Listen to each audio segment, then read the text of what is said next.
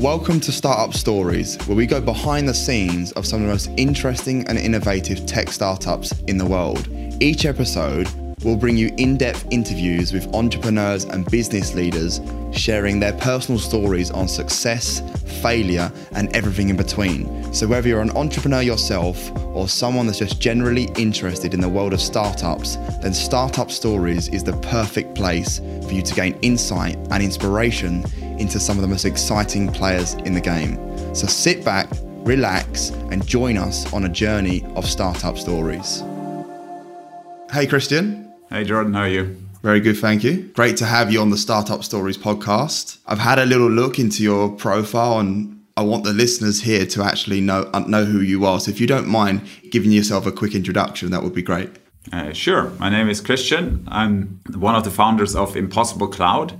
Before Impossible Cloud, uh, I had a number of roles in startups. We can dive into that. I started my career as a scientist, so I uh, studied and did a PhD in neuroscience, postdoc in computational neuroscience, and then switched into the startup world. Had roles at uh, Groupon, Airbnb, own startups, and then some uh, some stints in the gaming industry with Good Game, uh, role at Stillfront.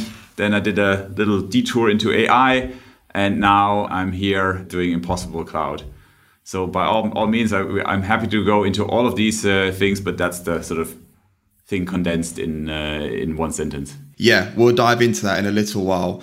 What I want to do is I want to understand who Christian really is, and the best way to do that is I want to understand you from your earliest possible context. So take me back to your childhood. Tell me what life was like for you. Well, okay, so childhood is an interesting, of course. Uh, so in my childhood, I think when I when I look back, also in the context of where I am right now, both of my parents were always working in their own professions. My, my dad was a doctor, my mom was a physiotherapist, and they were they had their own practices and they were always working, always self-employed.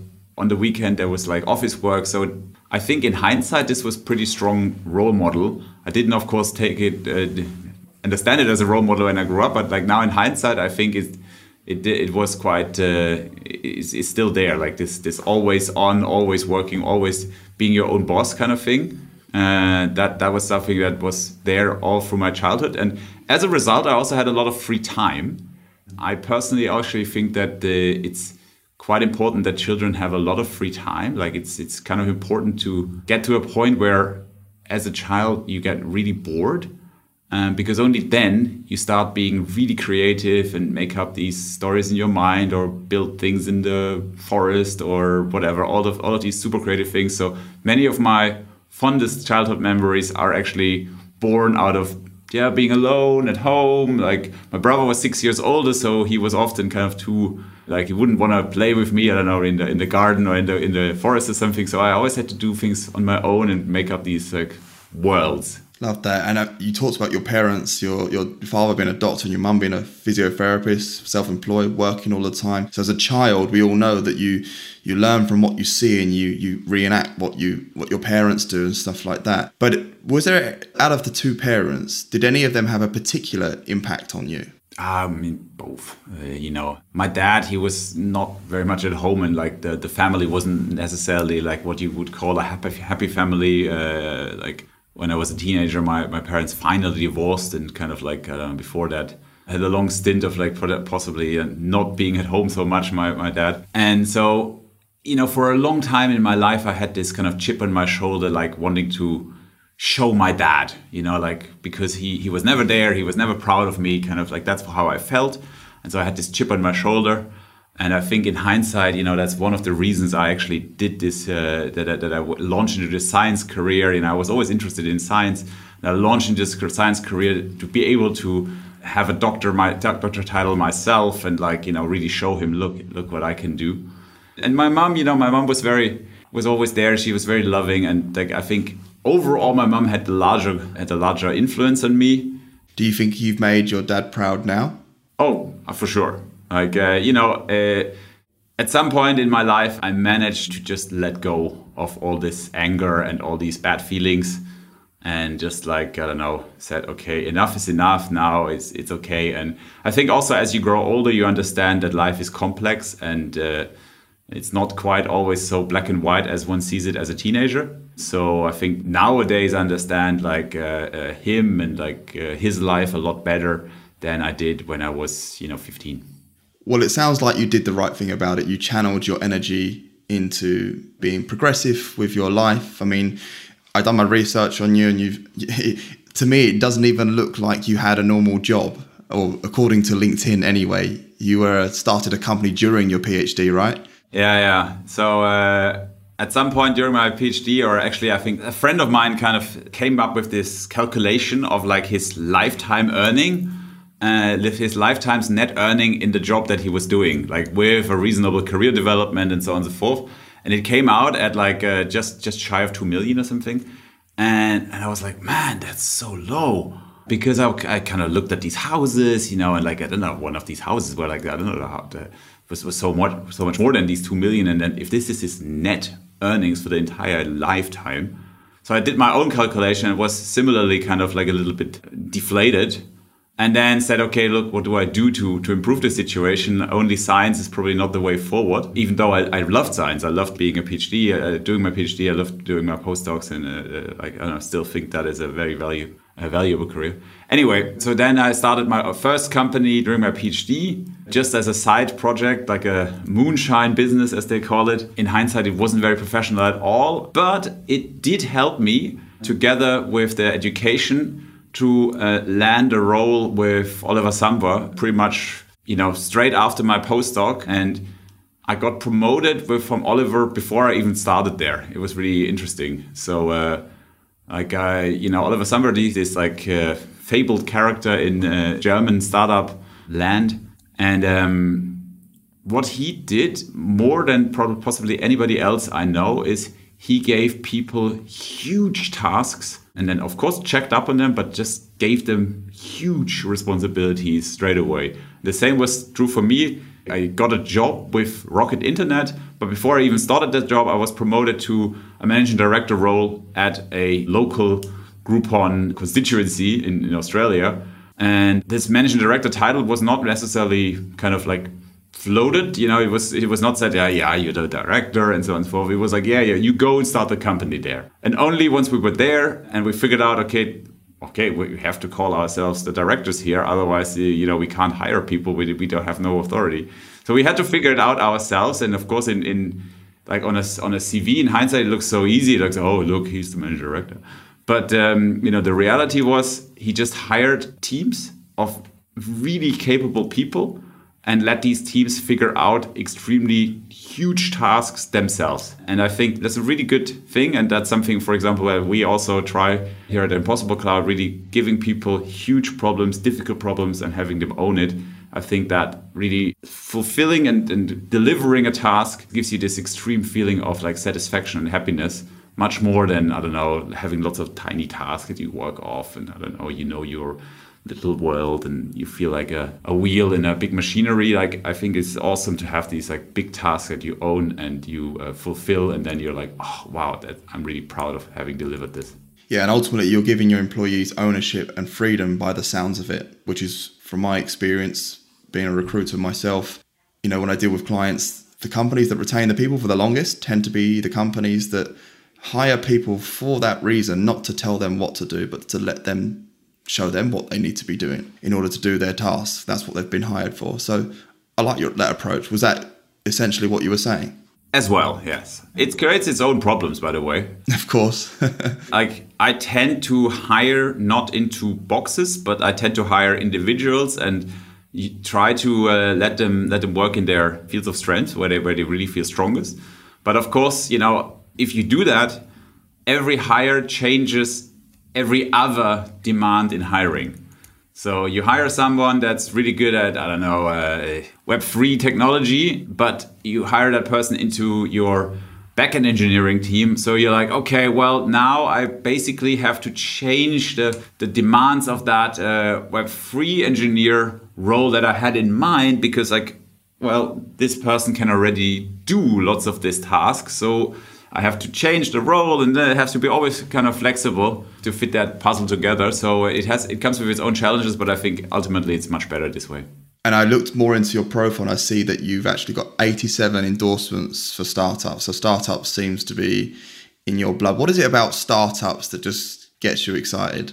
Well, for starters, I started quite a lot. Uh, so, so, I started the first one during my PhD, a, a dating a dating thing. I, I, wish I would have come up with the with Tinder. It was that would have been, back then it was like a, an online to offline uh, concept. And then I did the roles at uh, Groupon and Airbnb. Then I started my second company, this time already uh, venture backed, a Space for Art it was called. And um, then uh, that didn't work out, unfortunately. So uh, then I did roles at Good Game and Stillfront. Then I joined my third startup. Well, I bought into the company, so it was kind of like at least again partially mine. But before I even started there, the, the pandemic started, and then like uh, changed the dynamics completely. And now I started my fourth startup with Impossible Cloud. So yeah, I think uh, you can see why there's maybe uh, so many endorsements for for startups there because I spend a lot of time in startups, building them myself, building other people's startups, joining startups, and so on and so forth. So, to be honest, I can't even imagine working in a corporate job. My time at Stillfront, you know, as a Nasdaq listed company, I was the chief commercial officer, was very different, and it was a super experience and super interesting to do that uh, being in a Nasdaq listed, public listed company, and like, yeah, but startup is my thing. I, I like it a lot better. This there's this challenge to get from zero to one, from one to two, from two to three, and so on and so forth is is awesome. Yeah, I think I share the same views as you. So tell me about where did the idea for Impossible Cloud come from then? So with Impossible Cloud, we did a lot of research and uh, essentially came up with this idea that. Uh, there is a gap in the market for sort of uh, uh, to, to reshape the internet. So what we really want to do is we want to bridge the gap between uh, Web 2 businesses that want to be in the cloud, that are in the cloud already, and Web 3 technology. In a nutshell, we looked at the market and we're like, wow, cloud is amazing. And even every subsector in the cloud and every subsector of every niche in the cloud is still huge. And it is huge, but then it's nearly every sector is dominated by the same companies, you know, namely the AWSs, Azures, and uh, GCPs of this world. And uh, their services are super expensive. Uh, like at Good Game, Stillfront, you know, we, we must have spent hundreds of millions alone in cloud services from these companies. It's so extreme what you spend uh, on these services. And uh, when you really look into it, you're like, well, you know, that original promise from, I don't know, a decade ago of like, oh, you know, all this on prem cost and stuff, it will go away when you go into the cloud. Nowadays, it's kind of the other way around. In, in, the, in Silicon Valley, for at least a few years, there's this talk about the AWS tax. So it's like it completely turned around. Like, cloud is no longer a something that is cost effective and makes things easier, but like it's super complex you know, let alone the pricing model of something as simple as storage on Amazon uh, fills tons of pages, you know, with lots of asterisks like here this this extra extra model and here's another tier and here's another pricing model here and there. It's incredible. So looking at that, it's ripe for destruction. Uh, for disruption. You know, this industry is super pricey. It's come to a point where it's like, okay, they're clearly milking the cash cow there. You know, all of these businesses, by the way, are using these cash cows to support other aspects of their uh, giant uh, businesses. You know, in Amazon's case, it's really obvious what they're doing. So yeah, you, you see that okay, it's ripe for disruption. You see the disruption is already already happening. So the disruption with uh, decentralized uh, cloud, you know, decentralized uh, Web3 based cloud offerings is already happening, but somehow they are not really taking off uh, in a significant way. Not saying that like a, a company like Filecoin and Protocol Labs is not successful or something, hugely successful, but on the scale of the cloud, they're not a big player yet. And we looked into why is this, and we believe it's uh, because there's so much friction for businesses to use it. So that's why we said, okay, let's bridge that gap between that disruptive technology and what enterprises, what business customers really need and want. They don't want any of this friction. They don't want to own wallets. Uh, you know, they don't want to have a discussion with their finance department about uh, the ability to buy tokens or these kind of things. What we've done is we just reimagined uh, cloud storage with a Web3 uh, technology backing and bringing that to the mass market that cloud industry already is. How long did you spend doing the research before you actually launched the company? To be honest, uh, Kai and myself, we've been looking at business models for quite a while, analyzing quite a wide range of business models, uh, and never really fully kind of like at the, at the, at the trigger point of like mm, let's commit. With this one, we did in-depth research for about sort of three or four months before we said, okay, this is what we want to do. And then we found uh, Daniel as a co-founder for exactly this business, where the, his experience was like just so perfect for exactly what we want to do. And, and that's when things get, got really going, and we started hiring the first uh, first people, and so on and so forth. So many people, I would say, have business ideas. Not everybody actually turns them into a reality. So I always like to know, you know, you spent this time doing research. Yes, you've got a good credibility from your previous work and stuff like that. But what made you think, you know what, this is a really good idea. I'm actually going to turn it into a reality now. To be honest, like you don't know upfront. And in our case, we didn't even get the confirmation that the idea was good from investors because we self invested at the beginning. Mm-hmm. Given our backgrounds, we, we have enough financial backing ourselves to do like essentially the, the pre seed round. So we did that ourselves. So we so we didn't get that external validation then, and no one. Yeah, you get like people telling you, yeah, yeah, this is an awesome idea, and so on and so forth. But you never really know. And I think, in hindsight, I'm kind of happy that I didn't know many of the intricacies within this market and within these technologies that I know now. It's good to have a certain naivete at the beginning, and then to learn to learn as as you go. Generally, I think timing is is everything and what we saw with this particular idea bridging the gap between uh, between web 2 businesses and web 3 technology is that the timing seems perfect right now. So uh, it's so, so, timing you know like you have you can have the best idea you can have the best team. If the timing isn't right it's going to be really difficult to do anything about it.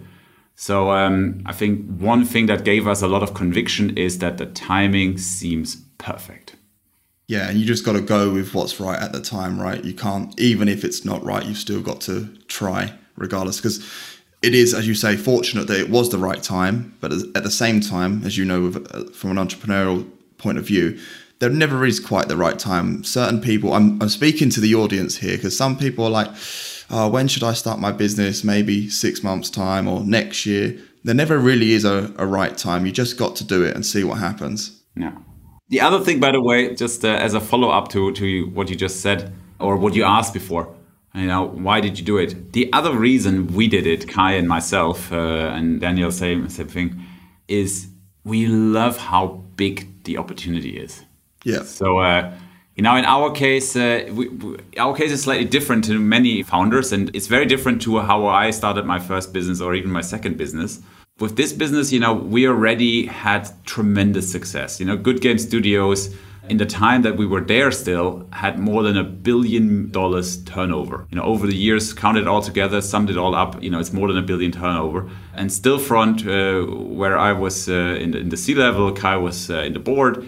You know, at its peak, peak of the uh, the share price, you know, the market cap was I think exceeding three billion. So it's it's tremendous success there in the past. So for us, it was also a big motivator to be able to do something that really has the opportunity to become huge, to influence the future, to do something that's bigger than anything we've ever done, to kind of like uh, really shape the world. You know, it's not a niche business that yeah you can maybe or uh, uh make make a bit profitable or something, but it really is kind of furthering humanity, reshaping the way of the internet. Uh, you know, in the beginning and still now, we're saying let's reinvent the internet. That's kind of what we're doing. And to us, this is a big, big, big motivator. Every morning I get up and like, this is so cool. I can work on something that's like beyond what I ever dreamt of in terms of what is achievable. Yeah, and that's just pure fulfillment and purpose. It sounds great what you're doing. And I can actually say I can vouch for what you were saying about good gains because I've been doing the German market from a recruitment point of view for the last nine years. So I've actually seen good games do what they've done. I've seen them many times, of course, from Hamburg. and how how much they've grown. Are they still going today? Yes, of course. Good Game is still part of uh, Stillfront. I think it's one of the more successful studios within the Stillfront umbrella, and uh, yeah, it's uh, it's still going. It's it's from here from where I stand right now. It's like less than two two miles uh, down the road. There's the Good Game uh, offices. Uh, we still have many friends there, and like uh, you know, have some ties, but like no professional ties anymore. Like you know, no no longer working there, no, but just. Mm-hmm. Of course, you know each other, and like, I don't know. My dentist is still right next to the Good Game office, and so on. and so, Impossible Cloud, you were founded in 2021. Is that right? 2021, we founded the company. Yes. So fast forward to now in the early stages of 2023, I just noticed that you've had your seed round of 7 million euros last month. So talk to me about where you're at right now from when the, the idea, well, the company started in 2021. When we started, we had just the vision of like, let's let's bridge this gap, let's do it, let's somehow. Now it's a lot further. Now we have really a, a much more detailed roadmap of how we want to do it, how we want to get there, what is the product roadmap and so on and so forth. We just uh, two weeks ago did the uh, put the general availability of our object storage offering live. So pretty much anyone and especially every any company can sign up to our uh, object storage offering. You know, we support all the major functionalities, versioning, object lock, uh, programmatic reseller backend, anything that you, that you that you are used to from say the AWS S3s. And um, you know, AWS S3 is not just a product; they also coined an API standard, so we are S3 compatible, as it's as, as it's called. So it's a it's a bit like a Tesa in the in the German market. You know, like uh, it's not just a it's not just a brand, but it's a it's a type of uh, thing. S3 compatibility. Uh, it's pretty amazing. So that's that's great. So that's our first foundational offering. It's a foundational service storage. It's not a it's not a you know cloud storage is not something exciting new or something, but like we mm-hmm. have to make it different. But what's what's what's exciting about it is like where are we going from here, and the possibilities of offering additional cloud services on top of storage. So kind of storage plus or auxiliary things to storage, and then additional cloud services that build on top of storage are pretty limitless. So it's now just a, a matter of prioritization of what other services are demanded and what we are building next. So tell me, what's been the best part of your journey so far of Impossible Cloud? I think one of the best moments so far was when the funding round finally closed. So that was a huge relief. It gave us this endorsement from really some of the biggest names um, in the VC world at a time where it wasn't very easy to raise money actually. Uh, so when we started back in 2021, it was so easy to raise money, especially with our backgrounds and, and Kai being the former founder of Good Game Studios. Good Game Studios is super successful. Kai and myself as a team, and then later on, once uh, once Daniel started, like the three of us as a team, super strong team. Like people were just basically saying, "Shut up and take my money."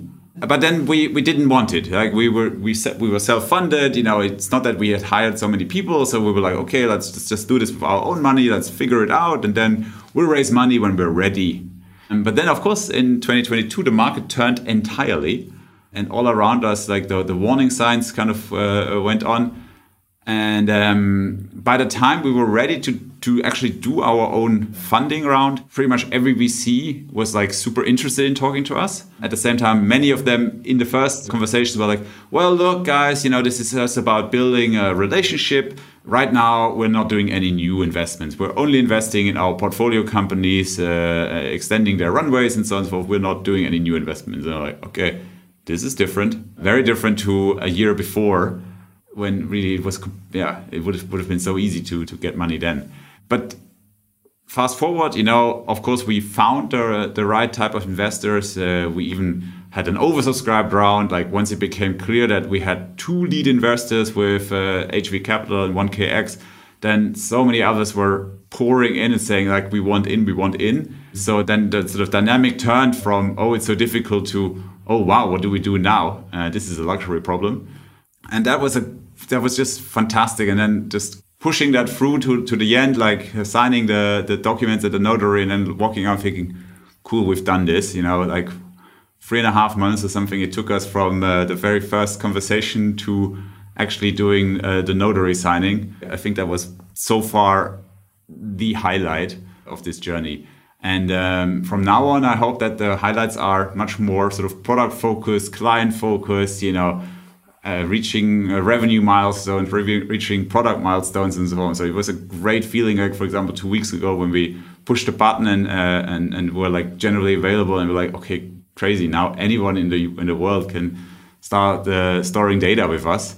And uh, sure enough, you know, you've got like that you you come back to your dashboard the next day and there's some strange user using a backup solution that we've never ever heard about before to back up gigabytes and later by now terabytes of data onto our system. We're like, awesome, this is completely awesome. so that's also a pretty good moment. Excellent. So now that you've got this this funding, what does this mean for Impossible Cloud? What are you now now able to do that you perhaps was holding you back before getting the funding? So um, now we can really focus on building building you know building that decentralized cloud that we so far have been talking a lot about. And of course we have the beginnings of and really start disrupting the you know other cloud players. And eventually you know uh, right now what we're doing is of course we're, we're building we're starting to build revenue we're starting to get clients and eventually we're aiming for some a route in 2024 mm-hmm. um, and then really round by round, we'll work our ways uh, into really truly disrupting that cloud space. How big is Impossible Cloud now in terms of your headcount? Uh, we are, I think, 22 employees, a few more new starters in the next months, and I think one or two freelancers. And what's the, the long term ambition? You say you want Impossible Cloud to be this next big thing. How, how far do you want to take the company? What's the ambitions? Well, we want to, you know, reinvent the internet. You don't do that with 25 people only. um, so uh, I think there's quite ambitious hiring plans. So for sure, with uh, the f- seed funding that we have right now, I don't think we can like, you know, if you do the math, you can't hire hundreds of people. So it's step by step. You know, uh, I always like to think in, in in plans in kind of dimensional planning from a from a small to a medium to a slightly bigger to a slightly bigger and so on and so forth. So where do we want to take this? Yeah, I mean, at Good Game Studios, we had uh, at one point more than a thousand employees. I don't shy away from that, or even ten thousand or more.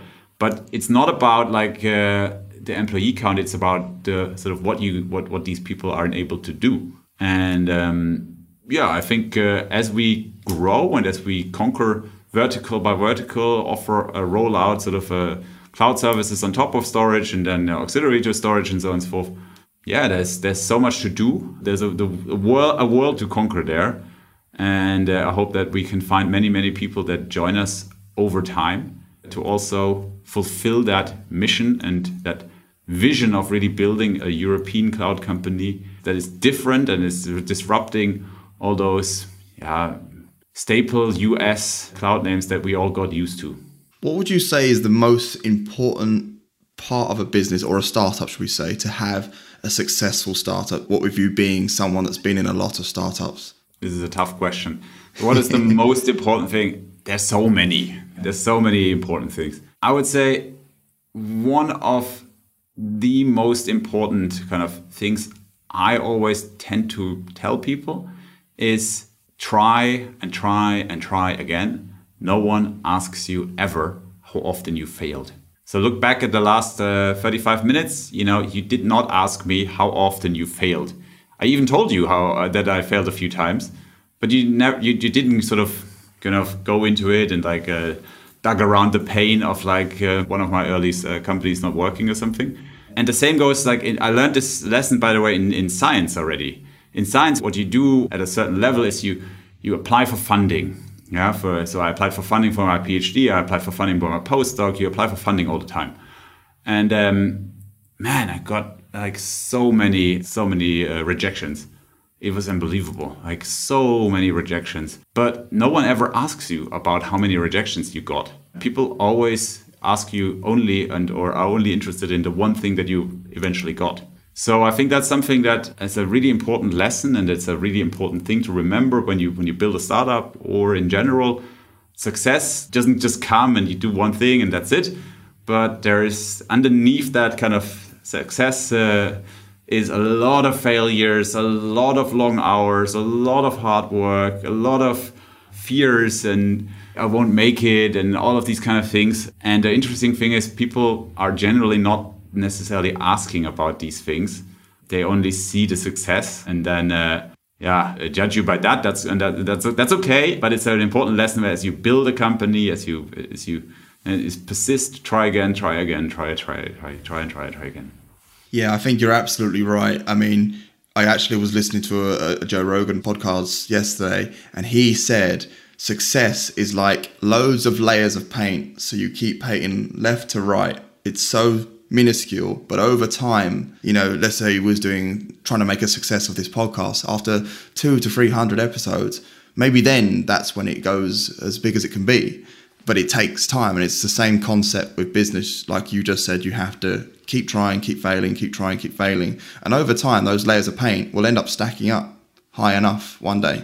That's it. That's it. And uh, if you make that clear to yourselves, I think I try to do it all the time. You know, sometimes I succeed better, sometimes I succeed less. But if you remember that success is built on you know taking risks, on failing, on having self doubts, on uh, taking a lot of criticism for anything that you do. Uh, I don't know, on being able to sacrifice and having to sacrifice uh, uh things on I don't know late nights or weekend work and blah blah blah then it's easier to take all these things because you know that they're ultimately paying into succeeding at the end. So I think that's to me that's it always it makes it it makes it easier and it makes it more acceptable to do all these things and to then try again and fail and it makes it easier to accept that I have that concept in mind. This is all on the way to actually making it. What's your biggest challenge right now? Mm, biggest challenge right now so so many challenges. You know, this is a very personal podcast, so I'll, I'll answer I'll answer in the in that personal style. One of the things that I find quite incredible is that uh, as a founder, anything that you always say is taken like it's taken it's taken so serious. It's not possible to just uh, just be part or uh, or to just listen in or uh, so you always have that always on mentality. You always have that. I have to enable people. I have to. They all they all look at me. There's always that pressure to do the right thing all the time. I find that quite challenging. It's also exhilarating. I I, I kind of love it as well. Um, but it's it's uh, yeah it's a big challenge, and uh, I certainly it's certainly it's something that is even stronger in this business than than I experienced it before, and it's it's different as a founder than it is as a manager. So uh, you know, I, I, had, I, had, these roles at at Groupon, Airbnb, and so on so forth. I was the manager director, local founder, or whatever they called it. That was cool, but I was still an employee. You know, same at Goodgame or or, or Stillfront. Uh, I was still I was still employed, and it's different when the company is yours and uh, there is there is no boss. There's you are the ultimate decider, and everybody looks at you all the time to decide. So that's a that's that's a that's a big uh, it's big responsibility. It's fun, but it's also yeah challenging. Yeah, but it looks like from your resume you can clearly take the weight of that on your shoulders. well, you, you, you yeah, best you can. I, I, I, I, like it. I mean, I wouldn't do it if I do if I wouldn't like it. At the same time, of course, yeah. As I said, like it's it's challenging, but I but I like it, and it's it's it's fulfilling. You know, sometimes you you do good things, and you're like, it's cool. Well, Christian, many would say you know, you've achieved so much in your career. You've obviously done very well for yourself. Many would say you could sort of ride off into the sunset now and chill and enjoy the calmer life. But so tell me, what still to this day gets you out of bed in the morning? Why, after everything you've achieved, do you still feel like you want to get out there and do such a thing? Well, first of all, I did that. So uh, you know, after, after buying into that AI company and then the pandemic, and it really didn't work out at all, and it got out of it with a with a blue eye kind of thing. Then I did travel for nearly a year and then fulfilled myself some dreams, like uh, doing a skipper license and all of these kind of like wonderful things. And um, to be honest, I, I just came to the point where I wrote down some of the goals in my life maybe you know that book, A Big Five for Life. It's quite uh, quite, quite an interesting kind of little no, book. No, I've not heard of that. Ah, it's a, it's a, it's a, it's a, it's a fun book. I recommend reading it. Uh, it's, it's not, it's not the Bible or whatever, but like, uh, you know, it's a, it's a fun book. And uh, the concept is you, you write down your big five for life. And one of these big five for life for me was like founding a company and launching it to, to become something really big. And once you, once I realized this is one of the big achievements in my life that I really want to achieve, aside from being a great dad or uh, you know uh, spending lots of time traveling all of these kind of like more regular things once you realize this is something that really drives you this gives me all the motivation you know to do all the things that i talked about like the hard work to getting up in the morning the whatever it is because i'm building my own i'm fulfilling my own dream and my following my own goals. And that that it's a big realization that that at some point you you you have and you're like okay this is actually what I want to achieve with my life. And uh, I need to do, uh, to achieve this, I need to do what it takes to be able to achieve it. I've just noted that down Big Five for Life. That sounds like a really interesting concept. And I have to say, from a selfish point of view, this is part of the reason why I do this podcast because hearing you talk so passionately about what you're doing with Impossible Cloud and your entire career, it's inspirational for me. You know, being a founder of my own company, uh, I'm obviously nowhere near what, what you've achieved, but it just inspires me to to want to do more. And I'm sure the listeners, it will either generally resonate and they can relate to it, or it'll inspire them to maybe challenge themselves or do something different. So I appreciate that. So lastly, I always like to end on what is the most important lesson that you've learned throughout your career? We, we already touched on it. I'll stick with that. No, nobody ever asked for uh, how how often you got rejected. It's one of the more important uh, uh, lessons for my life. Mm-hmm. Apart from that, I think uh, I personally think it's very important to to accept that you have to love what you do and you do what you love.